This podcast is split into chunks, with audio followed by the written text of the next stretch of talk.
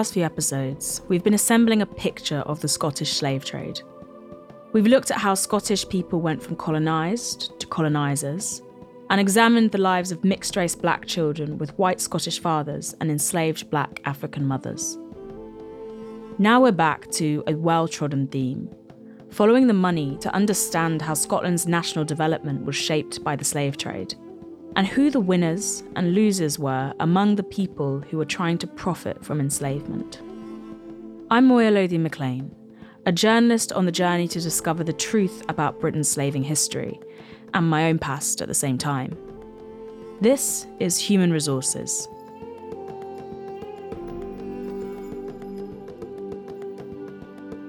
There is a perception of the slave trade as an instant shortcut to get rich quick. But like the California gold rush of 1848 or the Bitcoin boom of the 2010s, for every winner who made their fortune in slavery, there was a bevy of financial losers. Now, I'm not going to waste any sympathy on those who lost out investing in the slave trade. But I think the stories of Scottish people who found their get rich quick dreams in tartan tatters can provide us with another perspective on the business of empire and enslavement. Like the story of Francis Seaforth. Francis Mackenzie, the Lord Seaforth, he's interesting. He inherited land in Scotland, a lot of land in Scotland, around Inverness, and then he inherited Lewis and land in Kintail as well. So he had huge land holdings and he had a very lavish lifestyle. This is Alison Clark, She's halfway through a PhD at Edinburgh University, and she's going to tell me about the fortunes of Lord Seaforth. Born in 1754, Seaforth would rise to become the governor of Barbados. He was unusual in many ways, firstly, because from a young age he was deaf. In the 19th century, discrimination against the disabled was, unsurprisingly, even more overt than it is now. Francis was called Deaf Mackenzie by his peers, I asked Alison if Francis Seaforth's life was typical of the Scottish elites in this period. He felt that a man of his position should have a very grand house and entertain people and all the rest of it. He had a lavish lifestyle that cost a lot and he was heavily in debt. Every few years, an estate would be set. So the new set of the estate would be when all the tenancies and rents were rearranged for the next few years.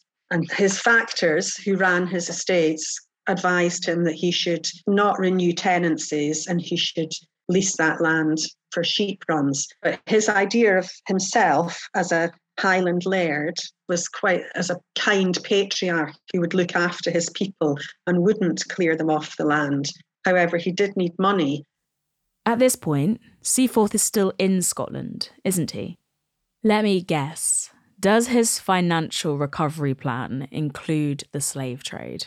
What he decided to do was invest in Berbice, which is a neighbouring colony to Demerara, and people had started to make a lot of money there. He'd heard news of large fortunes that could be made. So he bought estates there and he sent his Scottish factor to Fairbairn out to manage them. And he was there for 20 years, but the estates actually never made money. They just for one reason and another, lost money.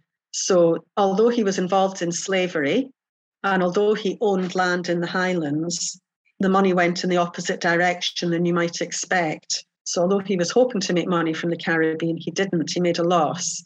And eventually, when he died in 1815, people were cleared off his Highland estates. So, although he tried to avoid that, he was really just putting off the inevitable kind of creeping commercialism and this need to raise money from land and pay off debts with it. He was governor of Barbados at the beginning of the 19th century, and he portrayed himself, he thought of himself as a very humanitarian governor. He tried to bring in a law whereby a white man who killed a black person could be tried for murder, which wasn't the case before. So there were things that he tried to put in place that he saw as right I don't know that that makes him humanitarian, but he certainly didn't get on with the planters in Barbados. And he did try and improve things towards some sort of better level of justice. But obviously, he was in the wrong business to do that. Oddly, it's really struck me for the first time that the business of enslavement could ever not be profitable? I think the reason that we think it's a profitable business is because the people who made money returned to Britain, and the people who made a lot of money bought and built quite ostentatious houses and led lifestyles of conspicuous consumerism. That's what people saw. But for every person who returned to Britain, there were other people who were stuck in the Caribbean, in debt, unable to return. So some of the letters that I've been reading, two of my men returned to Scotland in 1795. But the years preceding that, when they were busy trading to North America, they write that they can't come home yet because they haven't got enough money to pay off their correspondent in Glasgow. So they couldn't return until they were free of debt. And we see other, George Robertson's nephew, Gilbert Robertson, went to Demerara in the early 1800s and he married Eliza Thomas, who was the daughter of Doll Thomas. And she's a really interesting character. She was a former slave who became emancipated and was a very successful entrepreneur and owned plantations and slaves. And Gilbert Robertson started off working with one of the Sandbach Tinne partners, Charles Parker, and he ran Parker's estate in Demerara when Parker returned to Scotland. So he ran that from 1800, but he got into debt, personal debt, and that business association finished. And he ended up working for his mother in law, Doll Thomas, running her estates. So she's a different character He was very interesting. So he he just stayed in Demerara for his entire life. I think he came home right at the end of his life when he was very ill and he died very shortly after returning. You may be thinking that Demerara sounds familiar. If you bake it all or stock brown sugar in your cupboards, this may be why you know the name. While the region formerly known as Demerara is now part of Guyana, the legacy lives on in our kitchen and we will, of course, explore how sugar created one of Britain's largest industries in a later episode. But back to Alison and this interesting way to think about debt and slavery. That you could be in great debt in the colonies and still live a far better lifestyle than being in great debt in Britain. Economic status almost mirrored fluctuating social capital across the empire.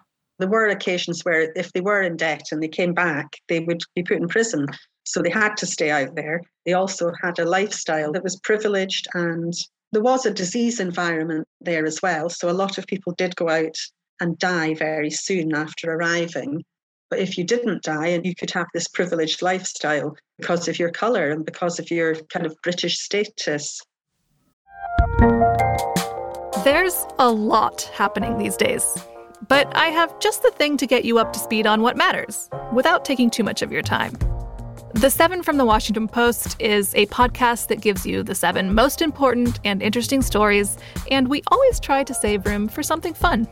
You get it all in about seven minutes or less.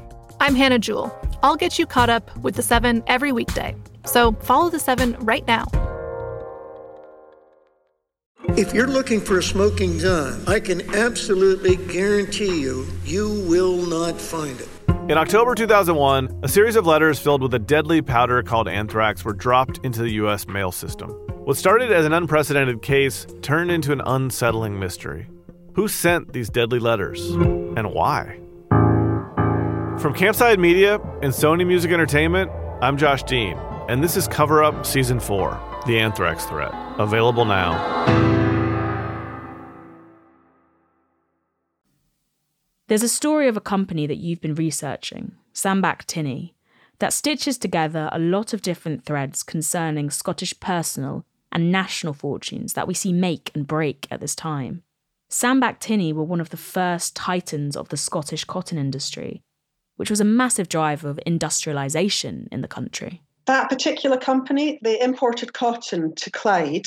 So I would say that they impacted the very early years of the cotton industry in Scotland and helped to get it established by supplying the raw materials. The other area of Britain that was a cotton area was in Lancashire and round Liverpool. So the northwest of England into the southwest of Scotland, but also into Perthshire, and there were cotton mills throughout Scotland. Most of them were around Glasgow. So I think that's not a very tangible legacy because historians of the Industrial Revolution in Scotland maybe haven't really connected with the Caribbean links of where the raw material came from. Who were the people behind Sandbach Tinne? The people who were the founding partners, the two older partners were Scottish, they were from the Highlands, they were Gaelic speakers. One of them, George Robertson, had gone out to Grenada in the 1780s and he had uncles who were out there, and he had an older brother who was there in Tobago. So, this part of the Caribbean was really well populated by Highland Scots. At the end of the Seven Years' War, 20 years before, in 1763, Britain had been ceded what they called the ceded islands Grenada, the Grenadines, St. Vincent, Dominica, and Tobago had all been French property under French rule and they were passed to British rule.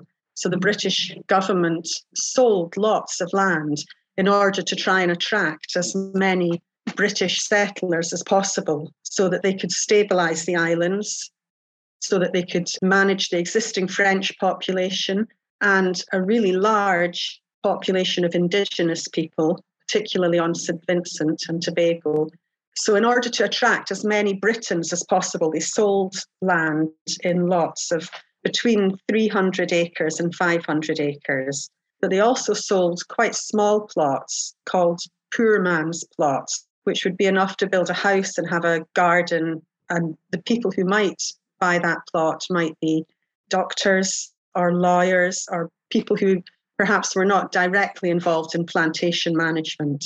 And the larger plots would be to establish an estate to grow sugar or cotton or another crop. Despite literally being involved in the slave trade, they still managed to make their business practices more illegal, didn't they?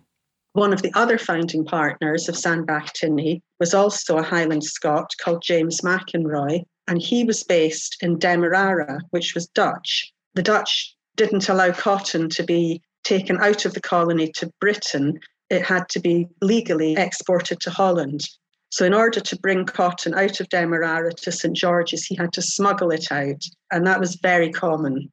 And he also made a lot of money by smuggling slaves, enslaved Africans, into Demerara, because the Dutch would only allow a, a direct slaving ships from Africa to be, they would only allow Dutch ships to go in, and they didn't supply enough enslaved Africans to satisfy the demand of this growing cotton area.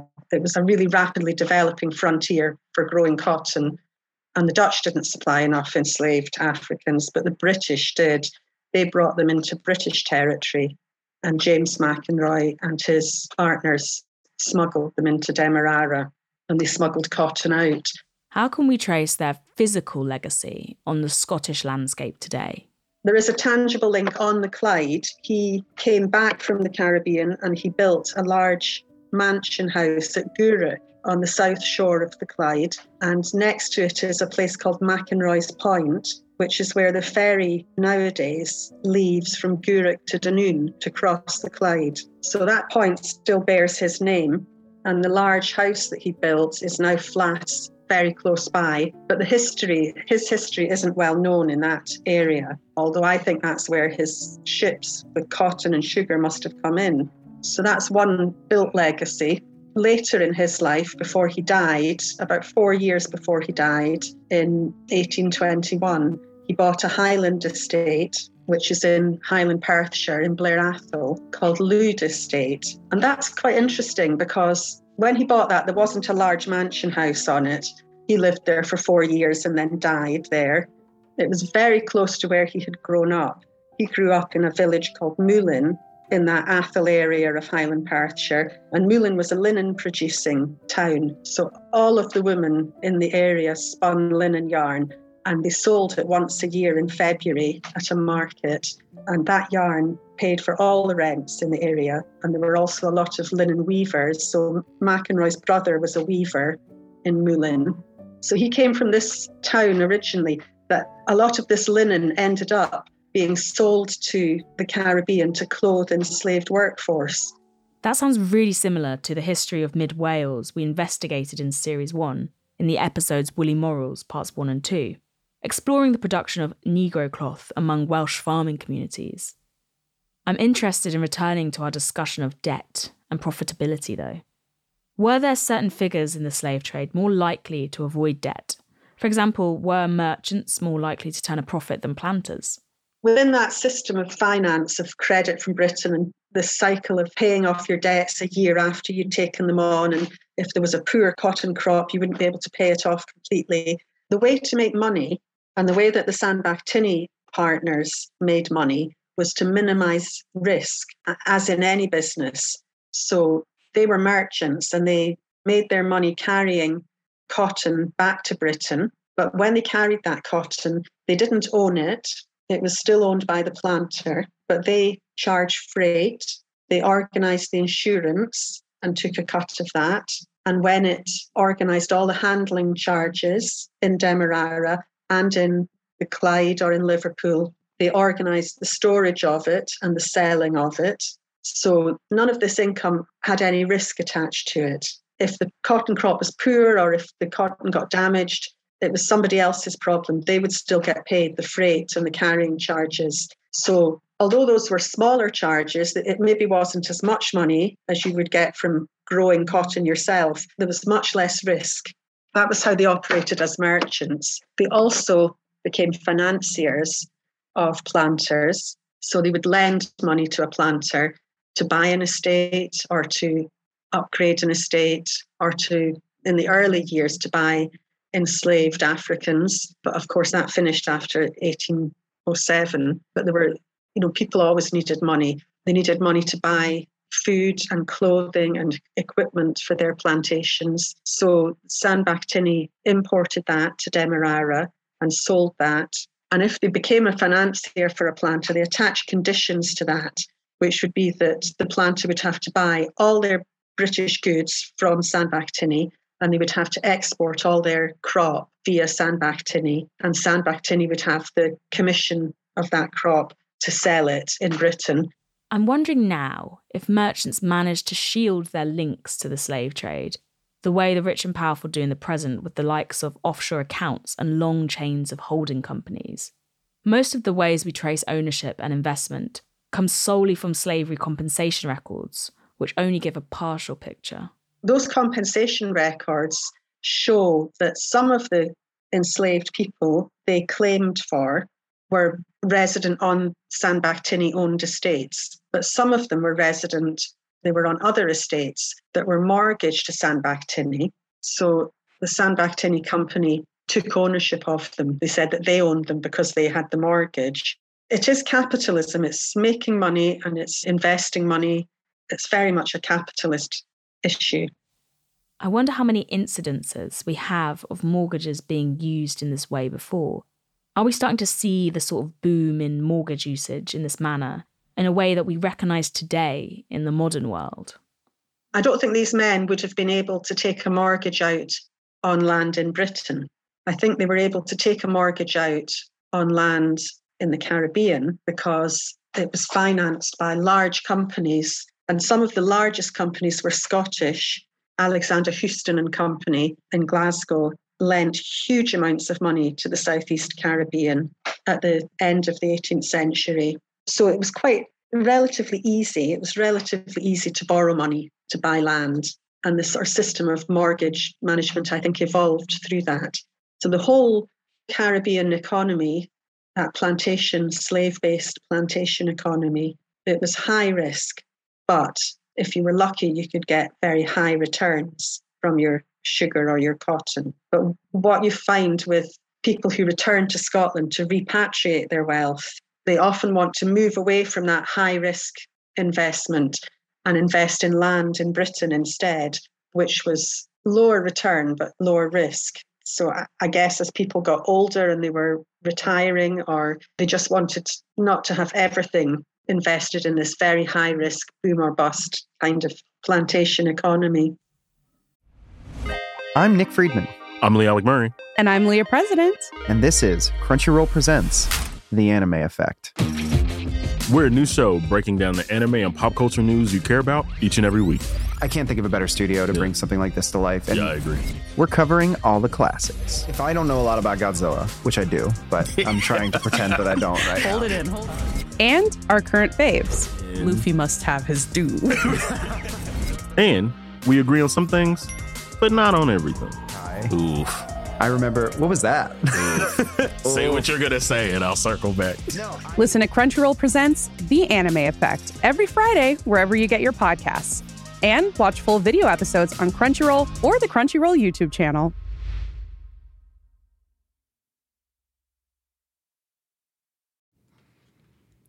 You may have heard of the podcast Juicy Scoop. Wondered what it is? Why aren't you listening? Well, I'm its host, created it, been doing it for seven years. I'm Heather McDonald of Juicy Scoop with Heather McDonald. Now, I could tell you why you should be listening to my show, but my listeners wanted to write the ad for me, and here are some of the things they said. Not your regular juicy podcast. Catch up on all the juicy topics from Hollywood and pop culture to true crime and beyond. Heather McDonald's Juicy Scoop always has great guests great laughs, and great gossip. It's a comedian's take on the hottest headlines.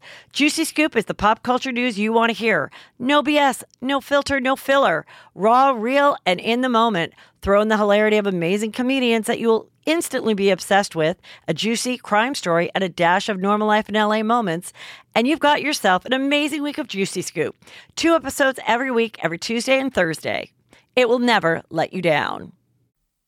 If you head to sites of importance in the Scottish national identity today, like Edinburgh, the legacy of Scottish slavery is visible in the buildings of the city, if you know where to look for it, that is. But it's not just ornate property that tells a story. So when you're walking through the centre of Edinburgh, we've got our main shopping street. So it's kind of like the Oxford Street of Edinburgh, right? Not quite as grand, but you've got Princes Street. Now, right at the end, you've got a church called St John's Episcopal Church.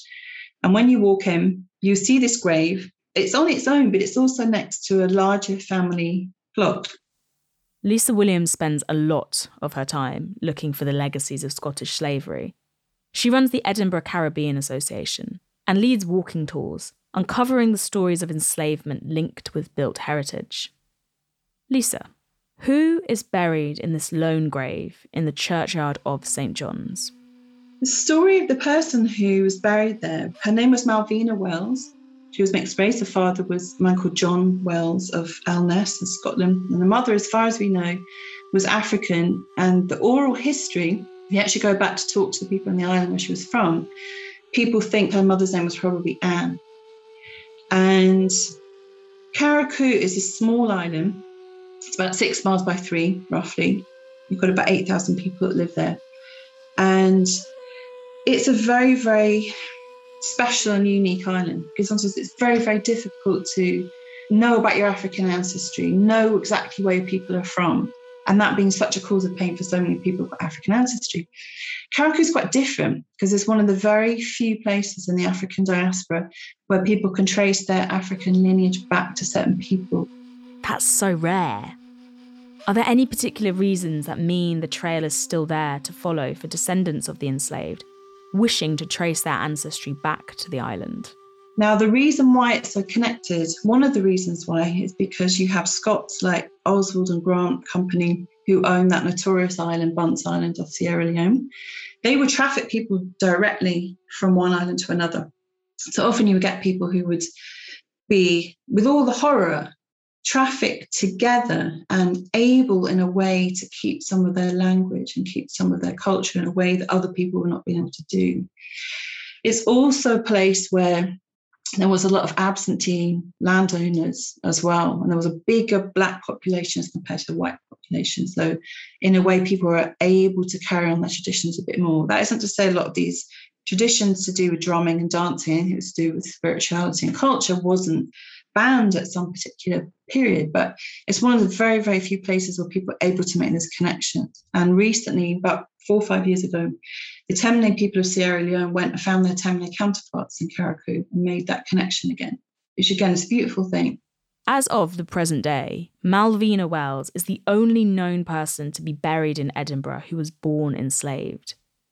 How did Malvina find herself in Edinburgh? What's her story? Now, she actually was brought here from Carriacou. She's born around 1805, as far as we know. She shows up on a slave register in Grand Bay in Carriacou in 1817. She comes here with a Scottish family who she's been working for, or there's been an arrangement with this McLean family. There's a woman called Jessie McLean who brings Malvina Wells over after Jessie's husband has just, just died. So she brings Malvina Wells as a nanny, she's a servant in the household. She lives until she's 82 years old. And there's a huge amount of information about her, which is again really unusual. There's a woman who got in touch with me recently who's descended from the family that she worked for. She's been researching this for decades. And first of all, feeling a bit uncomfortable about it because it means, you know, ancestors, complicity in slavery and so on. And then she said, No, I really need to follow this story and find out as much as we can. McLean's, huh? Interesting. How much freedom did Malvina have as a formerly enslaved woman in Scotland? Owning a slave on Scottish soil was made illegal in 1778, so her experience illustrates those complex power dynamics whereby a person could technically not be enslaved, but their freedom could manifest differently from that afforded to their white peers in service. What we do know, again, which is really unusual, she goes back to Carriacou in 1860 on a ship to go visit family. And it's in some of the letters in the family archive saying, oh, Mally looks so much better for a trip home. You know, she's back. So to have that kind of experience, again, really, really unusual. She also leaves a will. Now, she's the head of a household of servants. She's like the, the main servant out of seven servants in some situation, and sometimes she's a nanny taking care of the children.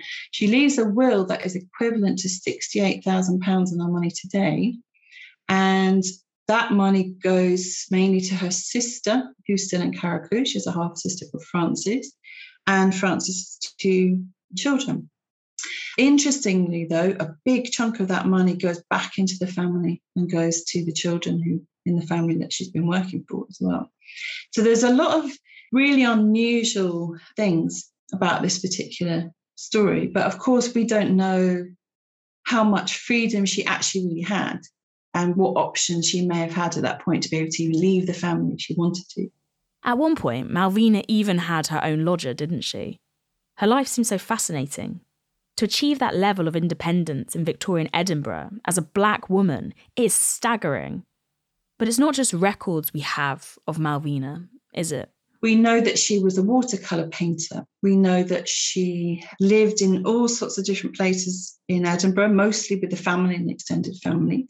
She said my grandmother was nine years old when Mally passed at 82 years old and very, very popular with the children. As far as we know, she never married. We don't know if she had a relationship. You can find this painting of Malvina Wells on the internet.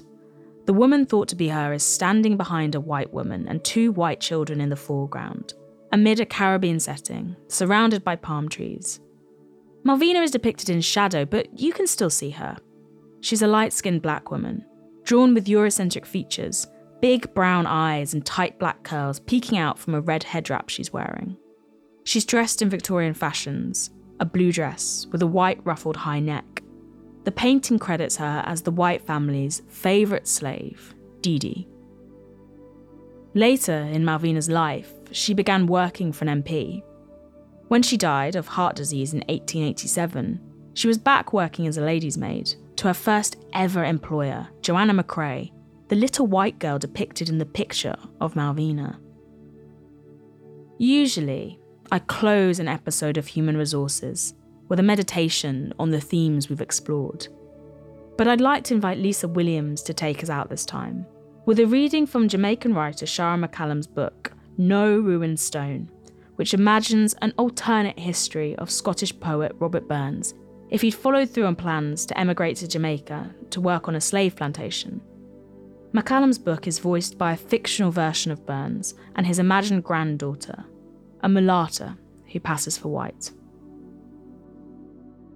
Ayermount, Ayrshire, Atlantic, Akan, Bakra, Bannockburn, Burns, Bairns, Caledonia, Coffee, Cromarty, Culloden, Douglas, Duppy, Detta, Dream, empire, exile, economics, emancipation, Freemason, fortune, feared, freed, Greenock, gambit, Glasgow, greed, Hadrian, hero, Highlands, home, Island, inalienable, insurrection, independent, Jamaica, justice, Jacobite, Joseph, Knight, Kilmarnock, Kingston, kin, Lowlands, Leeward, liberty, lies, merchant, maroon, Macaulay, miscegenation, Nancy, nanny, noble, nation, obia, overseer, ocean, ocean, passage, passing, prophet, prophet, quadroon, quota, quashi, quandary, rebellion, race, rising, rape, slavery, springbank, Scotland, silence, tacky, treaties, truth, treason, unstoried, unsung, unjust, union, voyage, violence, victors, victims, Windward, Wallace, Wedderburn, West Indian, Jamaica, Xenolithic, Xenogenesis, X, Yonder, Yearning, Yoked, Yield, Zeitgeist, Zealot, Zero Sum Game.